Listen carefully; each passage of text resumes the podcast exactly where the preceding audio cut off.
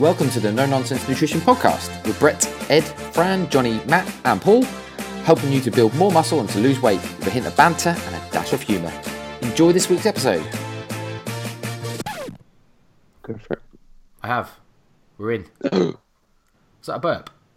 I no no. It was in, in a, a gasp of intake of breath because I've just realised I'm the odd one out. I'm the only one not wearing specs tonight, so I'm obviously the thick one.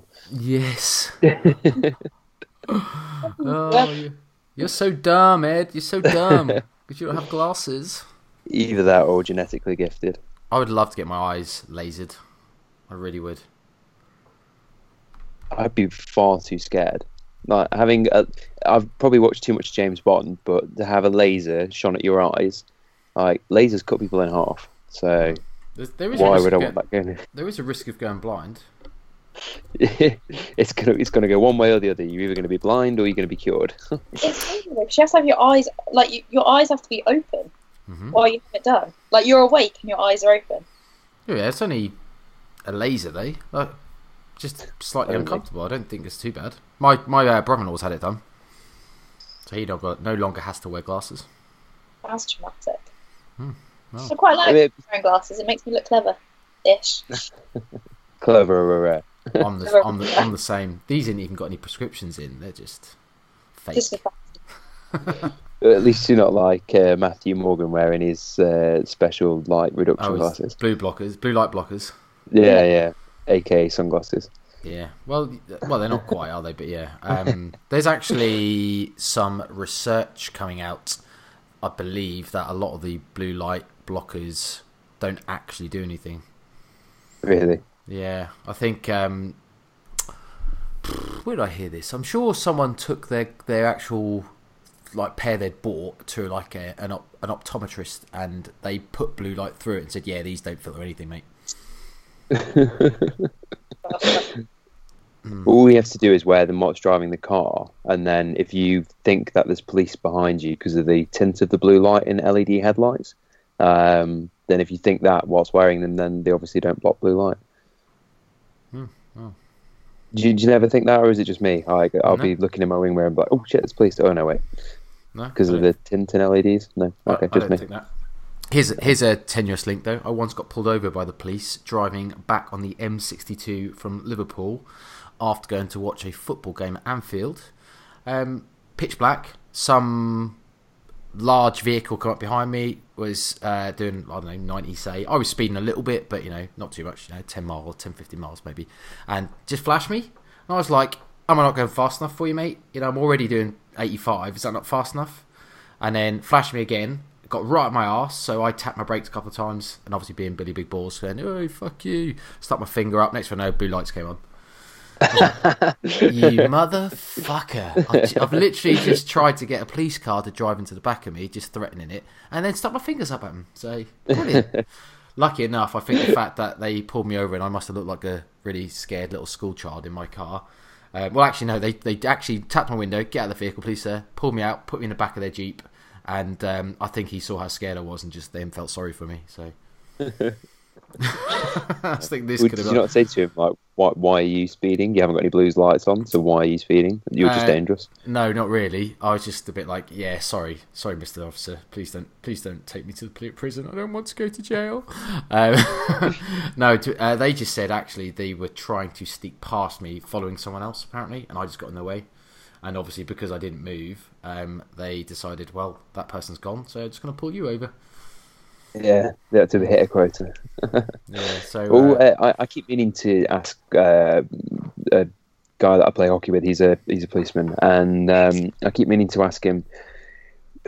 Everybody does about eighty on the motorway. Don't not everybody, but most people do about eighty on the motorway. Um, and people do eighty past the police all the time on the motorway, and obviously not everybody's getting pulled over. So, is there a kind of is, is there a flexible limit beyond the ten percent uh, that people are you know they kind of let, let people get away with, um, and it's only the the people that are going like 95, 100 plus that they'll pull over. Um, out of curiosity, just to see if there's like an inside scoop. you're saying you mean to ask, and you haven't. No, I haven't asked him. I haven't seen him for a while, so um, I, I don't even know if that ten percent plus two or whatever the rule is actually is a thing. I think it's made up. I d- yeah, I don't know because I tend to sit cruise control at about seventy-five, and um, even through what we have so many like I've got the M6, so we've got so many cameras on it, and I've never never been done on any of them. Um, yeah, the only time I've been in- done it. It's Say like again. count for the speedos being slightly inaccurate. So That was always the thing. Yeah. 75, but actually you're doing nearer 70. Yeah, yeah. They, they that was always there. That was always why they gave you the ten percent was for inaccuracy in speedos. But now I think most people have you know cars within the last ten years which have got pretty accurate speedos. So um, Still driving so my they were. 2005 car. uh, yeah. so well, yeah. You're you're keep driving it because uh, yeah, you're the you're the ones that are uh, allowing us to speed. Not that we I- condone it. Uh, I, I, I only do 75, but there's only one reason for that. Is because my uh, economy mode on my BMW, if it goes over 75, starts to shoot down. Says I'm wasting too much fuel, so I stick at 75. That's the only reason. yeah, fair, fair enough. Um, Fine with your own spending one pound on a protein bar.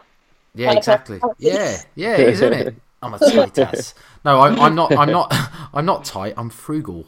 Like I will spend money on things like my headphones. My oh, where are they? Everyone kept taking the Mickey at me for my Bang & Olufsen headphones. Like these flash things, they're like a couple hundred quid. And everyone's like, "I can't believe you spent that much on my headphones." I'm like, "Well, I will spend money on things I feel are worth the the va- they you know they show me the value. so they're so good you're not even wearing them now. I'm not going to waste them on this podcast. No, th- th- these these these I think are fifteen quid from Amazon Treblab ones. Paul Cocker recommended these. So you're using those over your couple of hundred pound Yeah. bonds. Yeah, pretty much. That's just 'cause Great I can't be investment there. I can't I can't be bothered to connect the Bluetooth to my MacBook.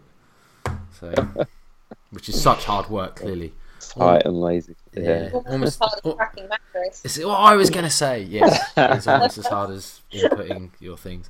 It's such it's such an incredible, incredibly difficult thing to plug a couple of things into my fitness pal once a day. Especially when I suppose- let me let me guess now. Hold on, let me guess. Fran, you eat the same meals every meal, almost. So it can't be that hard. Pretty much almost, yeah. But like I was saying earlier, I just don't like the faff of, like, I'm a bit of a perfectionist, so if I'm going to do it, I want to do it perfectly, and I don't like the faff of having to weigh everything out, or if I'm out and about guesstimating, um, or, yeah, really paying too much attention to the finer details. But then if I'm I suppose, to have to do that because that's all or nothing personality. Okay, so con- uh, context. We were discussing what we would talk about today, and we're talking about maybe talking about starting a diet. And uh, Fran was saying that she finds My Fitness Pal now a ball ache, even though she used to use it all the time. Uh, but now she finds it a bit of a ball ache because she hasn't used it for six or so months, um, and they're getting back into the rhythm of doing that. Um, and because she's a, a bit of a perfectionist with it, um, she has to go to to the T or um, or not do it at all. Um, whereas you've got Brett, who what's your My Fitness Pal streak at the moment? Um, let me. I think it was it was one one nine five, one thousand one hundred ninety five days. I think was the because it does in five day milestones. I think that was the latest. Well, Oh that's no, sorry, no, I'll take it back. One one five five. So Adding on days. That's what three and a half years. uh, two, Three. two and a half. huh? Yeah, no, Two, two and a half, two, Two and a- nearly three. Nearly three. A rough, rough guess of uh, adding together there. Um, they that do. is crazy. Yeah, I, I haven't used it for because I didn't really even use it that much for the prep last year for the photo shoot. I, I might have used it for the odd day, um, but I didn't really use it that much. I just kind of went right. Okay, well, this is about this. This is about that.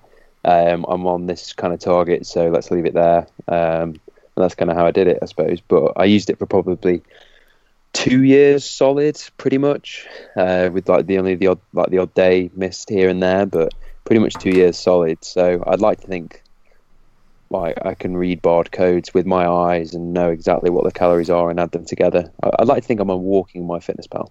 Let me um, just put a little bit of context around mine though. So obviously that is a long time, but I haven't tracked every day There are days in there where I may have just logged in, or I may have just tracked protein, um, or I may have even just tracked calories, um, or I may have not tracked anything. There will be some days. It's just a how many times have I logged into my Fitness Pal streak. Um, it's now got to a point where, like, when do I ever give up? When do I let that go? I don't know. It's such a large number. It's like it's like when you let your hair grow and then you cut it off. Not that I know what that's like, but still. You regret it immediately. That's what it's There, like. there you go. So I just forever have to now log into my fitness pal It's just the way for the rest of your life. for the rest But- of my entire life. If you change your phone, obviously, like you log into your account again, does that still register it as a streak, or does it? Yep. Yeah. Still a streak. So even if you change your device. an- and anyway, Okay. you think I'm bad. So, um, Steve Hall, uh, our friend, um, I'm trying to find his, but he's got something like four and a half, five years worth or something straight. Jesus. Yeah. wonder what AJ Morris is this. Um, well, if he was older than 20, then he'd probably have o- over 20. But I, I imagine he'd been tracking since the day he got out of. Uh, The womb. Mother um, of. S- Steve's is 2,175 days. Jesus Christ. 2175 divided by 365 is 5.95 years. Six years, nearly. Wow. Six years. Wow. That's I think incredible, Fran's frozen. It? No, that's, that's just Fran's shock face. on my phone. That's a long time. Um, I My think. six years ago must have been very different to what it is now. Uh, A little bit less. Well, put it this way: if mine's over just over three years, what if we just worked it out as? Um, I wouldn't say it's, ch- it's changed a lot in those three years. no, no. Since I started using it, it's barely changed. I remember I, when I first started tracking calories and macros.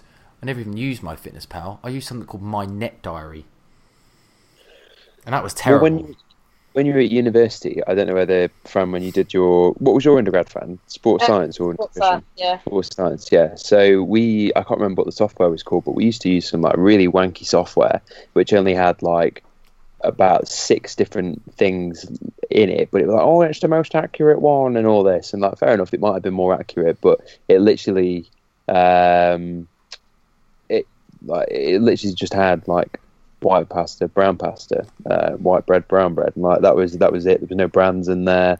There was no no anything. It was just like really really generic. But they used to pay thousands for the software and for the licenses and stuff like that. And even when I did the Nutrition Academy with Gary Mendoza and Steve Senewald, um, Steve, Steve, uh, Rich, sorry, Rich Senewald. um, um, Steve Senewald. Yeah. It's a great name. Uh, I was thinking of the, the double S there. Yeah, no. Um, yeah, when I used to do the Nutrition Academy for them, they used to pay for licenses for tracking software that you could use for clients. Um, and, and it's like, well, why on earth were you paying hundreds of pounds a month for that when you could just use My Fitness Pal for, for free or for seven ninety nine a month if you really wanted? does anyone uh, pay? Does anyone pay the premium? Stu, yeah. Fuck. I used to pay the premium when I tracked because I'm that much of an OCD perfectionist that it would annoy me that my goals wouldn't match up with the exact grams that I wanted. Is Yeah. that worth eight pounds a month? It was Well- worth eight pounds a month to me. Yeah, yeah. It, not if you, well, yeah, what is it, Jesus. like a 35 quid a year, something like that? So you could get it a hell of a lot cheaper if you just paid up front. That's not Yeah. worth it. It's not worth it for the ability to just set your macro goals to the gram. Like I don't even track. I don't. I do not even hit mine to the gram. I'm not bothered. Neither did I, but just having damn. goals as the gram was The, the thing. the The, thing about all this is we know nutrition. Now, It's just crazy. Like we know nutritional values can are not even accurate on the label. So like, why does it matter? Yeah, okay, yeah. When you put it into, I remember doing a little workshop with um,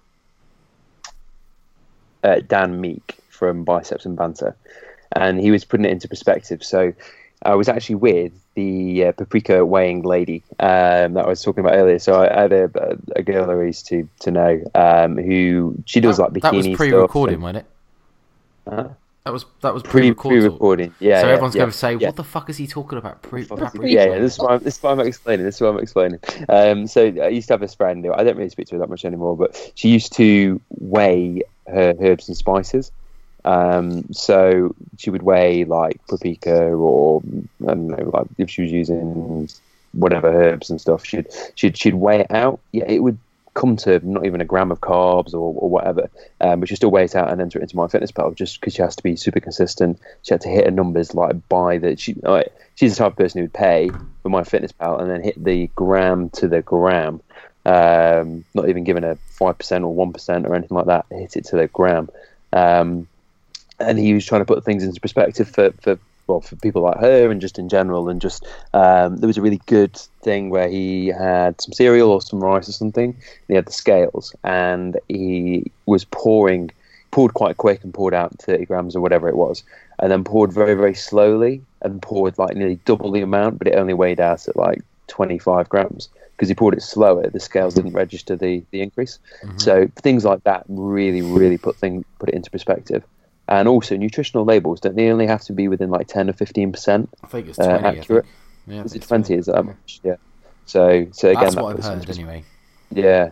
So if you're kind of like, if you're thinking, right, okay, well, that's 10 grams of fat, and it turns out that it's 20% out it, uh, on everything you eat that day, that could soon bump you up to like 100, 200 calories over. Well, if you, yeah, Uh, exactly. If you think, oh, if I have a 500 calorie microwave meal, and that could actually be 600 or 400.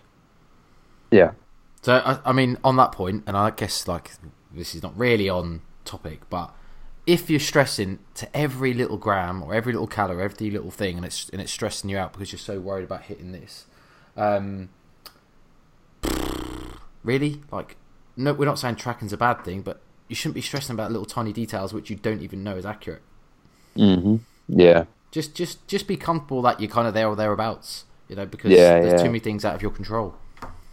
Yeah. If you're going out of your mind because you've gone 10 calories over that day, you're probably actually 200 calories over that day. You just have, you just don't know. Um, I suppose out of sight, out of mind for some people, but uh, yeah, it it could be like just chill out, just chill out. But then at the same time, though, if you're really, really complacent, and I know I'm a complacent dieter, if you're like, oh well, it's out, so if I'm 200 calories over, I bet this is 200 calories under or whatever, and you then go like four, or 500 calories over, thinking hopefully this ready meal or this this these labels are you know the other way, and it's actually not as many calories. so you allow yourself like 20% leeway. uh, yeah, don't do that. Definitely don't Uh, do that. Um, shall we? Um, has anyone got anything like, rather than just going, "Oh, what did you do today? What did you do this week?" Has anyone got anything interesting that happened this week? Do we I'll ever take- have anything interesting happen? No, not really. Um, I was in York and I nearly met you, Ed, but you went there. Nearly. I was there. We I was about there. 20 minutes down the road, but I couldn't be bothered. Well, I could be bothered to come and meet You you, but bastard! I was I was leaving York as you were telling me you were there. I can't remember what time I got there. I think I got there about eleven. Train got in, then I walked to our office, and then obviously it was like lunch. So I thought oh, I'm just going to go grab something to eat. So, hence I went into town. I ended up getting a subway as well. Like of all things I could go, fucking. Subway. You made me have a subway that day when I was travelling back. Um, I was like, oh, I need some lunch. Where do I go? There's nowhere I can sort of like park the van. So I ended up going to Subway. So Hmm. it's your fault. They uh, they fucked up my bread. I wanted Italian herb and cheese, and they gave me an Italian. And I will say I was devastated. But when I ate it, I thought this was actually really nice. Cool story. Yeah, cool story, bro. Uh, I'm just saying, it's just it's one of those things where I think, oh, this is going to be shit now, but it wasn't. It's pretty good. Well, I I lost 17 0 yesterday, but I don't want to talk about it. Jesus Christ. Okay, that is that is momentous. yeah. yeah, yeah, that was not good. Uh, uh, right. Okay. Nothing else, Fran. Anything interesting happened in the life of Fran? Not really. I'm six weeks out from my next competition, so training's getting a little bit serious. But other than that, it's all just ticking along quite nicely. So what what's changing in your training at the moment then, for Franny, to make it more serious? Um, basically, every session that I go into, I am just going in with a little bit more focus and with the mindset that every set and rep kind of counts and is going to make a difference. Whereas it's quite easy to get quite complacent with your training and just go through the motions. Whereas now I'm sort of making sure that I've properly optimized my nutrition pre and post to sort of help recovery and fuel my training. Um, and sort of, yeah, just focusing on things a little bit more trying to push myself to hit um, sort of numbers that would mean I'm on track. Um, so it means my sessions are taking quite a lot longer. But I'm a student, so I have three hours to spend in the gym every day. The living the life, the absolute life. Right. I remember those days. I remember those days. Um, so, six weeks out this time compared to six weeks out from your last competition, are you lifting more? Uh, have you changed your approach? Uh, yeah, so I'm with a different coach. Um, definitely stronger. I'm not uh, in a deficit, so I'm not trying to cut weight this time, which is nice. Um, yeah, definitely stronger. So my training totals this week, my sub max training total was higher than what I hit at my last competition. So that's promising. Cool. So obviously, like your all-time PB may not be a competition PB because you have a million factors to take into account on competition day. But um, do you think you will lift more than what you're lifting as a submax in your comp then? Yeah, hundred percent. Hopefully, if things Yeah. carry well for the next six weeks, then yeah, should be some PBs. Hopefully. Nice. So go on then, spill the beans. What what are you aiming for or hoping for in your three disciplines for the comp? Come on. Say if you say it now, you've got to do it, and if you don't do it, then you're shit. I know that's hard. numbers. I've not even like admitted to myself what I want to hit. I'd like to hit a 120 squat, um, if not a little bit more. Uh, 67 bench and what anything over 140, so maybe 145 deadlift. nice. 120 squat. That's that's pretty impressive. That's pretty good. It's pretty good. Yeah, it'd I know, I know many blokes who couldn't do that. Matt Morgan. Paul Cocker. but the thing is, though, with Matt, he he couldn't he couldn't warm up to 120 I- I because it takes about- longer than 10 minutes. That's exactly what I was going to say. I was going to say, to be honest, he'd probably warm up to a certain level and go, oh, "I'm done now. I'm going to see it." I'm he'd done, never yeah. get up, he'd, he'd never get up to 120. Yeah. He'd get to 90 and then just be like, "Well, that's 10 minutes." uh, Someone's just sent me a joke. I'm going to read it out. So I know it's on. slightly off off piece, but um, off piece or off pissed. That's not the joke. Off piece. Um, I, I imagine anyway. By the by, um, glass coffins. Yeah, will they be Mhm. popular? Remains to be seen. literally horrendous. That's good. Wow. Oh, good. That's like um, there's an account on Instagram called Dad Says Jokes. Yeah, that's my. That, I've got it on twi- Twitter. That's the, my favourite. That's where I get all my bants from. Oh, I love it. It's literally my says favorite. jokes. Oh my God. Yeah. That's the only I reason I'm on I- Twitter. I think I follow followed that on Facebook. Actually, yeah, some br- Well, there's- some there's- absolute cool. Yeah, there's dad jokes, but dad says jokes is the best one. Yes. Alright. It is an absolute crack, and, and genuinely, hundred percent is the only reason I ever go onto Twitter, other than to clear my notifications. so, because I just keep getting these numbers come up on my Twitter app, which I just think, oh, they're pissing me off, and need to get rid of them. So I just clear it and move on. Never even look at it because Twitter is a cesspool of. Ugh. It's a bit. It's a bit of like a an old person's platform, isn't it? Uh, there seems to be the only people on there. If you're over forty, then you're on there. Oh no, I don't think that's the case, mate. I think it's just more the fact that there's just so many horrible people on Twitter that just feel that they they've got the freedom of speech to say what the fuck they like, which is just no brings out the worst in people, in my opinion. I Right. think there's less accountability to what you do say on there, isn't there? Um, yeah, I, I mean, obviously, they there's a load of controversy about people apparently not having the freedom and being banned for life for doing like just stuff that isn't stuff, um, or isn't even offensive or you know whatever. But I do feel like there is a lot of offensive stuff and just just petty arguments and just stuff that goes on on Twitter, which is not even worth being on. You know, you're just getting embroiled in in like you say one thing and then you got a thousand people calling you a whatever, and then you just get dragged into notification after notification. So I just don't go on it. And to be fair, Facebook's pretty similar. So I stick to the Yeah. gram. It, uh, so at least with Facebook, though, I suppose it's all kind of like underneath your whatever you've said. Whereas with Twitter, if it's been retweeted and people are doing it that way, and, and that you don't really, it's Yeah. not, it's not underneath your thread, and not everybody knows that you're an It- arsehole it's- because of it. Yeah, absolutely. It's harder to kind of like like you- like you say the and Facebook's is the same in that when you when you when you post it on Facebook, obviously yes, all the comments are below on that post, but Facebook don't show you them in like chronological chronological order, or they kind of drop or hide bits of it, don't they? So you have to kind of go in and Mm. open views to see bits. So you don't really get a full story on that. And it's, Twitter's the same, um, whereas Instagram is kind of there and you kind of got it. So Yeah, it's just yeah, a nicer yeah. place to be. It's it is more positive, definitely. It's funny how three platforms that are kind of similar are so different as well, and used so differently. Yeah, yeah, yeah. Um, Mm-hmm. anyway, sorry, I I did go. I think off pissed is a is is a phrase. Have I made that up? Off pissed. I thought it was off piece, like It's off piste. Yeah, but- It's off piste. Yeah, Um, definitely piste. Okay, off piste, P I S T E, is away from prepared ski runs, off piste slopes, but it's also used as an adverb as so as to deviate from what is conventional, usual, or unexpected. Eat that, motherfuckers!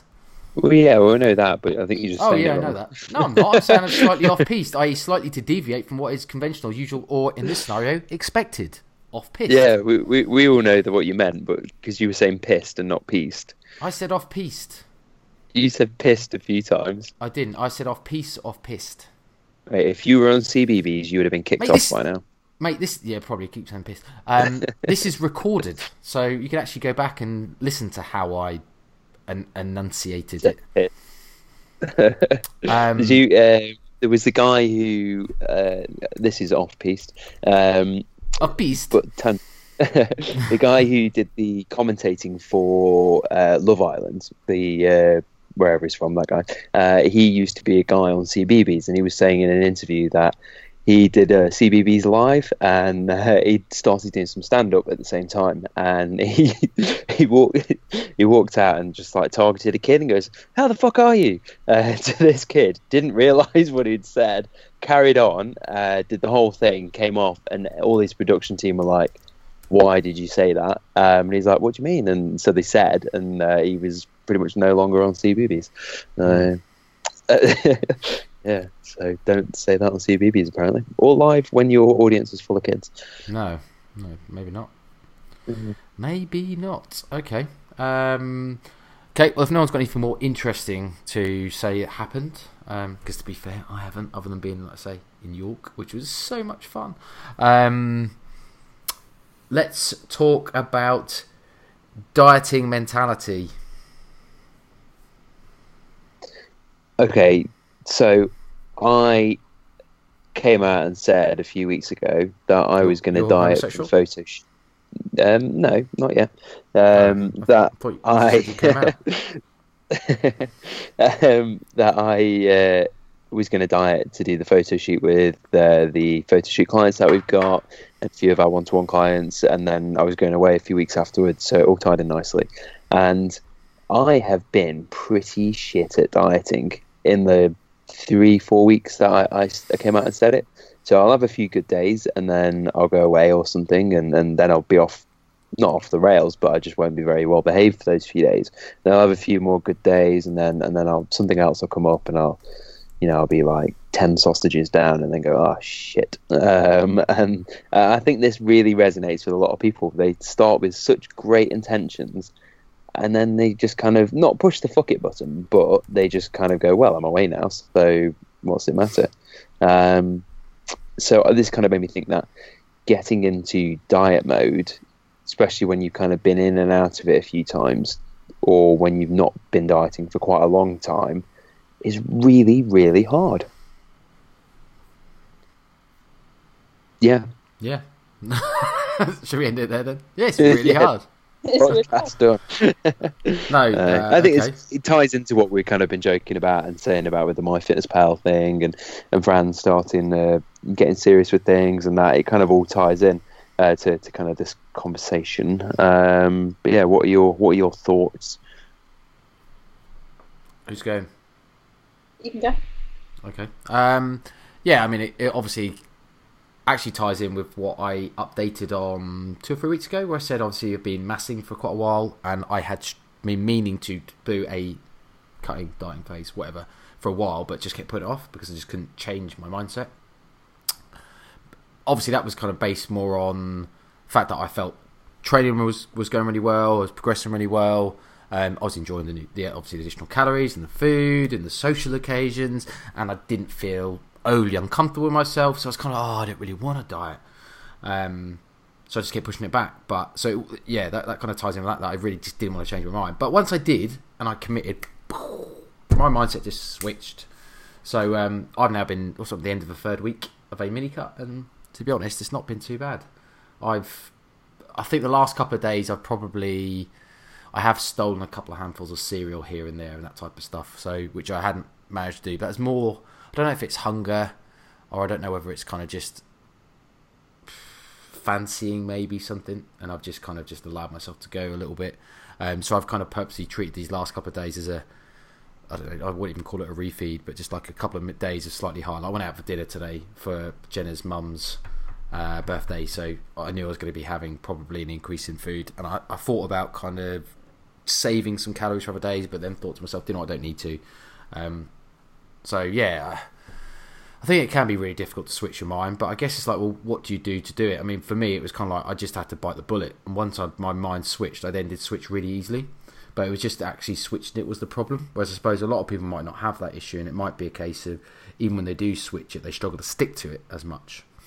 Um, so, what did you do to switch your mindset? Because for some people, it could be really, really easily uh, easy, but for others, it's it's really not. Yeah, uh, I didn't really. I mean, the thing is, it's, it's probably down to my actual mindset in that you know I'm an experienced dieter in that I've dieted for, for things. I've dieted enough of the time to know kind of how to help manage it. So I'm used to that mindset, but it was just the fact that it's a bit like coincides a little bit what Fran was saying. She's so used to not tracking. She does she doesn't want to go back to tracking now. And mine wasn't so much about tracking, but mine, was, mine was so used to overeating and not having to kind of go through periods of not eating that I didn't want to go back to that. And I kind of in my head was thinking about, oh, my, my training might start to suffer after a while. Because obviously you tell yourself you're not going to immediately see performance drops. You know, it's going to be a while into it. And in all honesty, I haven't yet, even in three weeks of a reasonable, reasonably aggressive, not not hugely aggressive, but reasonably aggressive um, calorie deficit. So it's just all those things that just play in your mind that makes you think, oh, I'm not sure I want to do it. But once I once I switched, I mean, I can't. I kind of just went with it. I kind of said I'm experienced at it. I know what to do. I implemented some of the, the protocols that we tell all of our clients to do when they're trying to lose weight. So things like fasting, high protein, high fiber, mainly whole foods, restricting hyperpalatable stuff, um, but not overly restricting so that causes binges or um, well, yeah, binge eating episodes. I think that's just helped me through it, and I think also to a certain extent the fact that I've also been overly fed for so long my appetite regulation isn't too bad. So I've not really felt massively hungry all the time. So it was it was for me really just a case of I just had to bite the bullet. And once I did it, it was actually you know kind of okay. Um, that isn't really very helpful to anyone. I get that isn't in that same position, but I think maybe like one of the things that I just even just talking about it now and waffling about it a little bit, it kind of makes you think. Well, actually, it shows you the importance of being at the right stage to diet. Maybe maybe that's maybe that's mm. a, a, point we should maybe talk about. Um, don't try and diet when you're not at the right stage. Like if you basically if you're a serial dieter, you've been dieting all your life, and you think to yourself, oh no, you know I've been yo-yo dieting up and down, up and up and down. Maybe you just have to spend some time not dieting and just spend some time eating, trying to eat at, you know, learn how to eat, learn how like work on your food relationships and just learn how to eat normally, even if it doesn't mean weight loss. If you can maintain your weight for a period of time and just kind of get things like your hormones balanced a bit better and just get a healthy relationship with food or, or work on that, when you're later on down the line, might be a better ter- time to then think, now I'm ready to diet, because you'll probably find dieting a lot easier. So I think, like I heard this analogy on Steve's podcast, where it's like, uh, don't try and don't try and start to diet, or don't try and start to diet. I think when you're not in the right place, because it's like trying to put out fire with fire. I had that exact conversation with a client today, whereby she was like, "I think I want to diet, but." Uh, I've still got over food focus, and I've, I've still got lots of food focus. I still get um, times where I feel like I want to like eat all of the food in front of me. I still get really low energy periods. And I said to her, look, until we can get you to a point where you're kind of like consistent and you're feeling a little bit better, you don't have that food focus anymore. We'll do a week of dieting and it will just be a car crash in a couple of weeks' time because we'll run into these problems and they're just going to get amplified. And I think sometimes people try to look to dieting to like, oh, it will fix all of these problems uh, because oh, I'll be dieting, so like I'll have more of a focus, or it'll be okay that I'm food focused because I'm dieting. Whereas actually, it's just probably a sign that you should be dieting in the first place. But yeah, it's Hmm. interesting that conversation today. Yeah, yeah. I think it's probably really quite common. I'd imagine a lot because obviously you know a lot of people that come to us for help, you know, they've tried all the diets, they've struggled all the entire time to lose weight, and that's why they come to us in the first place. And they're not probably in the best place to diet, ironically. So that kind of re- recovery is that probably in the right word? That recovery phase, maybe to try and just get back to something a bit more normal. Um, probably really, really important, and actually, as I say, quite common. It's kind of a, that readiness to change thing as well, isn't it? So there's like a whole theory around the readiness to change and all that, and and like behavioural changing uh, and stuff, and it kind of like brings into that. And I think we touched upon it briefly before, but it's kind of if you're not ready, like you get these people who, yeah, I want to diet, and then they diet for a day, and then they, they just go off piste and they're just yeah they're you know, they're eating whatever they're going out with the girls again they're on the beers with the lads. Um, and they're just not they kind of not really want they don't really want it. And for some people it's a case of they haven't got the right accountability. For some people it's a case of they don't really care they don't really want it. And it's kind of where are you on the on the, the ladder of readiness to change or on the scale of readiness to change? And if you get the people who right okay this is you know i'm, I'm going to die if i don't lose weight then you know they're probably pretty ready and they're probably going to be pretty devout to it and they will make the changes and they will they will do what you ask them to do um, other people who uh, I don't know, they see a, a photo of themselves and they're looking, you know, the, the worst they've ever looked or whatever, and that can be the moment where they go, shit, you know, um, I really need to do this. Um, I had a conversation with a, a mate a couple of weekends ago, or last weekend, and he was saying, you know, uh, oh, you boys taking the piss out of me. That well, that was when I knew because you're honest is that I needed to change. Um, and these things can bring about that readiness to change. Um, whereas other people who don't really see the the end goal, they don't don't really care about the end goal, or they're kind of just kind of happy where they are, but they kind of know deep down that they need to change. They're the ones that are not going to do it too easily. And I suppose I think that's probably where I am. Like I'm, I'm not unhappy where I am. I'm not unhappy with my body. I'm, you know, I, everyone likes abs, but I'm like, well, you know, Yeah. Alex still loves me, so. Why do you care? No, that's, you, I think you're, you're you're definitely right there, mate. I mean, obviously the obviously this model of behaviour change where it's accepted there's like six stages of like, and these are the stages: pre-contemplation, contemplation, preparation, action, maintenance, and then termination. And obviously, I guess everyone, like you're saying, that continuum is somewhere. Um, I guess the people that come to you knock on your door saying, "Oh, can you help me lose weight?" That obviously they're they're somewhere in that pre-contemplation or contemplation stage, uh, maybe even preparation because they've actually reached out and done something. You know, they've they've spoke to you, but it's a case of like obviously we talk about our co- our job as a coach is to move them down into that action stage and then maybe onto maintenance so they can kind of do it. And then once you're ready terminate and off where they go they've, they've sorted. But take the coach bit out aside people obviously need to consider themselves if they're just trying to you know lose weight on their own where are they on that stage or that stage of change? And uh, what can they do to I suppose move on? Um, I mean a lot of the time it does just come down to you know we, we talk about it. How do people find their why or their you know what is their goal? Um, how do they get or focus on on their motivation and find something that's actually like intrinsic? So obviously we did an episode didn't we about intrinsic versus extrinsic motivation. I think that's really important to think about because extrinsic motivators are really powerful but they do tend to be a bit fleeting um, like your holiday your wedding or whatever whatever reason ex- externally you want to lose weight um, but if you can find something more important that's kind of this this intrinsic stuff which i do think is more powerful um, that can certainly move you down those states states of change. Yeah, I, I think with the I know we obviously covered all the intrinsic extrinsic stuff, but if like you say, if you're doing it for somebody else, you're probably least likely to succeed because it means less to you. Um, so the fact that like I'm I'm dieting for a photo shoot, well, I'll just do the photo shoot in a t-shirt and it's fine. It's some good branding. Um, okay, uh, go on holiday, right? Okay, well I'm there with my mates and they don't really give a shit what I look like, so um, why should I give a shit? You know, as long as I don't come and I'm like a slob um, or I feel uncomfortable, then what's it matter? But then you're like, oh, but then you're going to be putting photos online, and, and then the extrinsic things come in, but it's, it's not a big enough pull to to then sort of spend the next three months dieting or two months dieting. Um, yeah, it's it's a funny one, isn't it, of, of finding where you are, and I think establishing those whys for yourself is, like you say, such a big thing uh, because if you if you sort of like search deep down with those whys, and if it means a lot to you and it kind of moves you to want to do it more, um, then you know you put a, a real want change. You, you you need to make those changes. Why comes out and you're like, nah, well, who gives a shit or, or whatever. Then um, the why is obviously not big enough, so you're, you're probably not going to change. you might change one day, but then the next five days or six days, you, are probably not going to change on those days.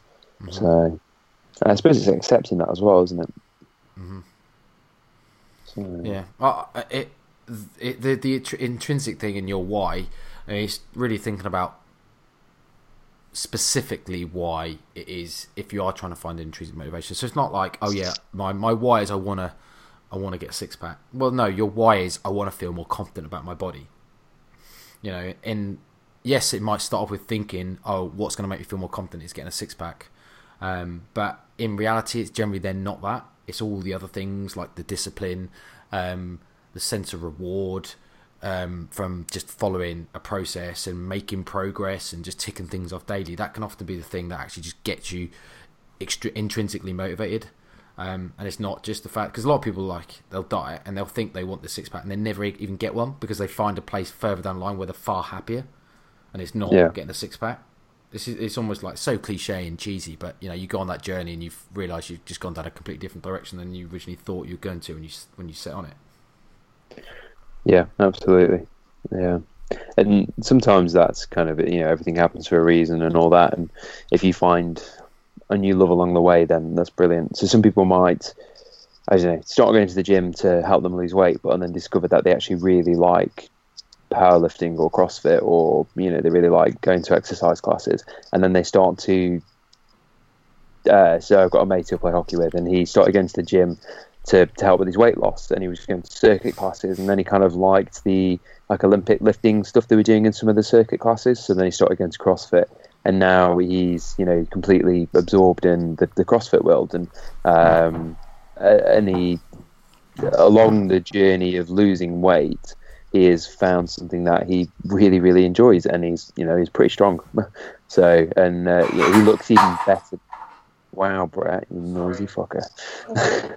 um, but he's he's found something that he loves more than um, than doing the classes and the weight loss because of, and he actually looks far better for it. Um, whereas if he'd just gone to classes and was just trying to lose weight, he, he wouldn't look anywhere near as as as buff as he does now. So yeah. so much easier to motivate yourself to go to something like a CrossFit class where you're involved in the community and you actually genuinely love it. He's probably mm. way more consistent doing that than he is then he would be doing something that he didn't really enjoy. Yeah, yeah, yeah, absolutely. Because like when you started doing your CrossFit, I bet that was in a period where you were potentially sort of like fell out of love with the powerlifting stuff a little bit. Yeah, yeah. So it kind of helps you. Yeah, finding that kind of, especially CrossFit's amazing for the community. So I would go not always to train, but I'd always end up training. But I'd, I'd be motivated by the fact that I knew all of my friends and people that I like to see on a daily basis are going to be there. And it's kind of the same with powerlifting as well. I'm not always motivated to go to the gym. I'm not always like I don't always want to go and actually train, but usually I know that there's a group of people going, and I want to catch up with my friend, like my friends, on a on a daily basis, and that's where they're going to be. So I end up going and usually doing a session as well. So yeah, yeah. What What would you do if you trained on your own in a garage at five fifteen a.m.? I'm not sure I would. No, I would probably. I, I have like I do enjoy training to like at that point. Like last year, I woke up and trained on my own every morning. Um, but at the moment, I just enjoy training with other people. But yeah, you have to be pretty self motivated to drag yourself up. Yep. Oh, I would actually put it down to more around some of the things we, uh, me and Ed pre discussed before we started recording around habits, if I'm honest.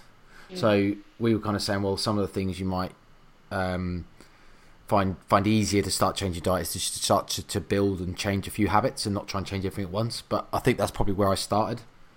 You know, just I'll I'll go to the gym after work and not necessarily worry too much about what I do, but just make sure I go.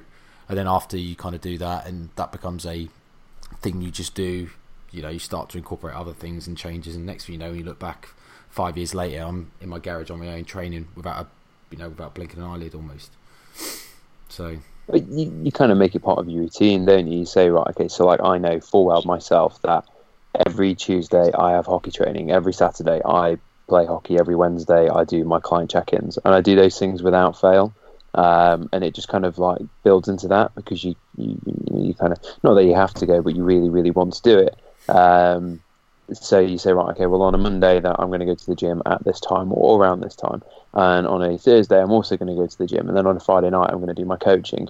Um, and it becomes that, that becomes then your night, and people say, "Oh, what are you doing tonight?" Well, I'm going to the gym. I'm doing this. I'm doing that. Instead of going, "Oh, nothing really. I might go to the gym." Well, as soon as you say "might," you're probably not going to go. Um, but if you're like, "Oh yeah, Monday night is this night, and I do chest, shoulders, and biceps," um, and people are, "Oh right, okay," um, and then you know you, that that is your routine then, and building the routine is. Um, I don't think anybody would argue against routine. Um, it is the sort of the key for success in pretty much anything.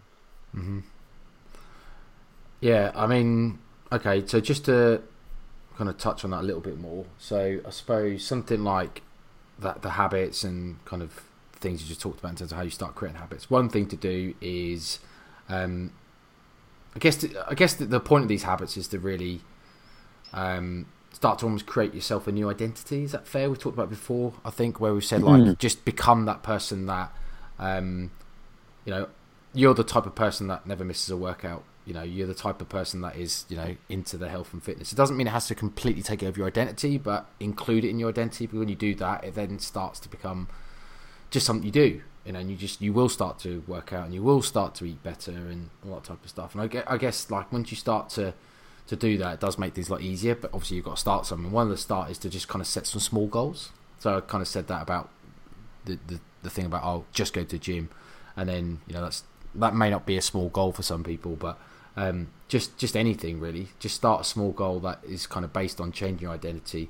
Um, I guess we've said before around just tagging things on like a reminder. So I used the example of the reminder for me was I finish work, I go to the gym. That was kind of just my routine. So I had my bag ready, take it to work, and my reminder is to go to the gym. Or you know, if you're talking about taking a supplement, your reminder might be stick your supplements with your toothbrush every day, so that when you come to brush your teeth, you think, oh yeah, I'll do my toothbrush, and all of a sudden that then becomes kind of like routine, um, and then habit. So it's just finding a way to kind of create these habits that suits suits you. Has anyone else got any Yeah. ideas on that? It, well, yeah, because habits they don't they don't form overnight. They take weeks to form, and like with with me, I stopped taking things like Vit D uh, and stuff like that because it was in the cupboard and it was out of the way, out of out of sight, out of mind, and I didn't take them for for months. And um, it wasn't until I got ill a month or so back. Uh, I, oh God, it makes me sound like I was like chronically dying, doesn't it? Uh, um, when, uh, when I when when I when I had a little sniffle uh, a few uh, month or so ago, um, and I, uh, yeah, I, I, I was like, oh, where, where am I? Where are the things that I used to take? Like, where's my multivit? Where's, where's my Vit D and, and stuff like that? And I've just put it on my side next to my face cream that I, you know, that, that I put on most mornings or after the shower or whatever. I just put it there, and I, you know, I, I look at it every day. Then I'm looking at it now, um, and it's always on your mind. Then, um, although sometimes things do just kind of blend into the background, but if it's there next to something like your deodorant that you use every day, um, then then it reminds you to take it. Uh, yeah, so, so that's that's a great a great thing. I suppose for things like that, but I suppose when it comes to uh, the, the dieting stuff and or that sort of the, the changes for going to the gym, I think they're brilliant. Um, you know, take your gym bag, have it in the boot every day. Then you don't have the oh, I'm going to go home and get changed, and then just don't get up off the sofa. Um, things like that. But I suppose for dieting and saying, right, okay, um, for for picking food choices and stuff, it's a lot. It can be a lot harder to form those habits. But I suppose if you use little things like, okay, every meal I have, uh, whether you want to include breakfast in this, but every meal I have, there has to be two different color vegetables or, or fruits within that meal, um, just to get more food volume in. Um, and I have to eat those first before I eat anything else because that'll hopefully fill me up before I then start adding more gravy to my tea or, or whatever it be. Um, yeah, little, little, just little food changes. Um, I don't always. Sorry, Fran, say again. Getting into the habit of meal. Yeah, yeah, yeah, definitely. Okay, so I'm if I'm making an evening meal, I make doubles so I can have some the next day. Or um, okay, every Monday and Wednesday, I'm gonna sorry, yeah, yeah, every Monday and Wednesday, I'm gonna prepare uh, prepare two or three days worth of food. Um, things like that, and it just becomes that routine. So saying, okay, well, Monday night is gym night. Well, I go to the gym on a Monday. I then make four meals after after the gym, all same, but it means that I've got a meal for after the gym or whatever it may be. Um, I don't think changing absolutely the like the whole of your life in one evening. I don't think that works very well for most people. Some people they need it, but I don't think it works that well for for most people.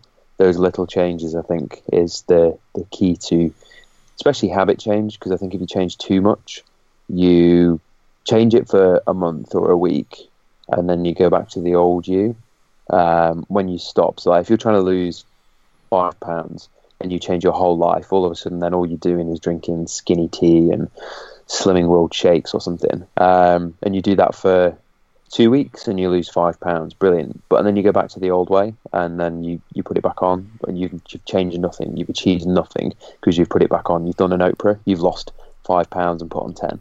Um, so uh, I think you do need to change habits and not just change everything and then go back to the way you're doing it. Uh, Yeah, I think just caveat what you said though. That obviously, there will be some people that do need to to have a complete overhaul because that's just the way they Yeah. work. I think I'm sure Matt Morgan said something similar that he just can't seem to just make small changes and he just has to go drastic. But then that doesn't surprise me, Matt. He's just got that personality, Mm. um, which some people do. Um, I mean, for me, it's kind of like well, just find something me. That I'm kind of air more on the side what you're saying, Ed. Really, that for most people, I think is is good to find something meaningful enough to make a difference, but simple enough that you can just get it done.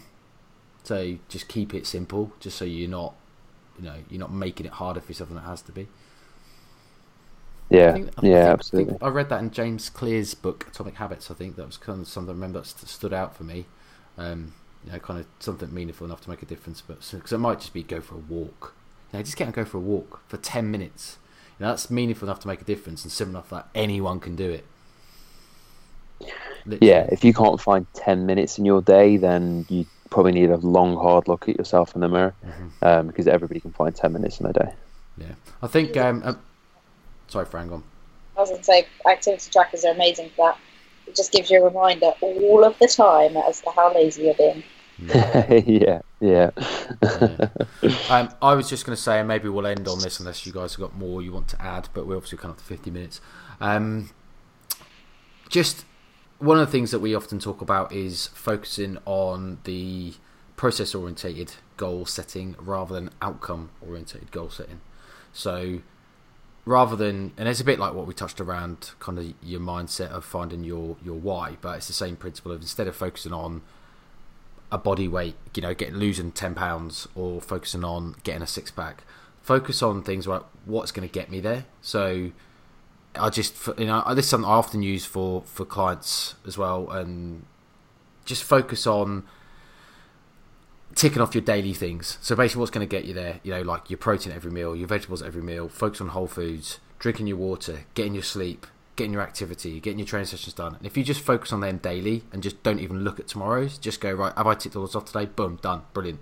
And then do the same the following day, and just just fo- focus on those processes, and and those processes being your goal, not the lose weight. So my goal is to drink enough water today and to get my activity, etc.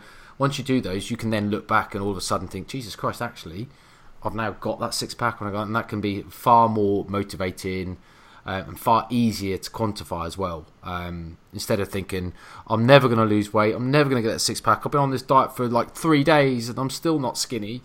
You know, it's just not really the right right attitude to have, and it's far easier to be focused on just just ticking those boxes every day. In my opinion, I think that's something that I, I really like to hammer home with clients to say, look, we don't want to look too far ahead. We're just going to focus on these the our, our, our box ticking each day on that process, um, and then the rest will come. Yeah. Yeah. Yeah. Love it. Good concluding statement. I like it. Cool. Okay. Well, um, usual stuff. Leave any reviews. Uh, please go onto iTunes and whatever and leave a review. Join the Facebook group. Um, I think most people have probably got some one-to-one slots if people want to get involved in some coaching. Um, yeah, anything else people want to plug, talk about? NNN ten. We haven't mentioned cheese. I had some tasty cheese earlier, and I, I just every time I have it, I remind myself how legit it is. Legit. Susan, such a- every update, every update, Susan takes a piss out of you and your cheese. Tell her to go fuck update. herself, Susan. If you're listening, you go fuck yourself. No, I'm joking. Um, she, she she can't be taking the piss out. She even asked me for the cheese link today. Uh, did she? Yeah, she she's- she did have it. She did have some the other week actually. She she posted a photo, didn't she, with uh, and she had eat lean cheese in it, and I, I did rip her for it actually because after she, what she said as well. Um, yeah, I did rip her for it. So, so it's probably only because I was abusing her today because she couldn't work the uh, nutritional spreadsheet. So it wouldn't scroll, and I was like, it's, it's user error. You know, are you getting an error box that says user error? It's uh, well, I, I did try and explain it to her because the top half is frozen, but 'cause I think she's using she's not using a big screen like a Mac No, or she any or a she zoomed right in, so she can only see the top Yeah. half. So when she's trying to scroll down, Yeah. it's not moving. I'm like, oh, seriously, Exactly. just zoom out. Honestly, people. Uh, but when I open her spreadsheet up on my computer, because my screen's bigger, it's uh, I can see everything. Um, yeah, I bet you can. we Uh, uh, Ooh. um, yeah, okay. Well, yeah. leave it there. Leave it there. Right. Well, on that note, bonjour, bye bye, adios, Cheers, lads. bye. Bye. Thanks for listening to the No Nonsense Nutrition Podcast. We'll speak to you all next week.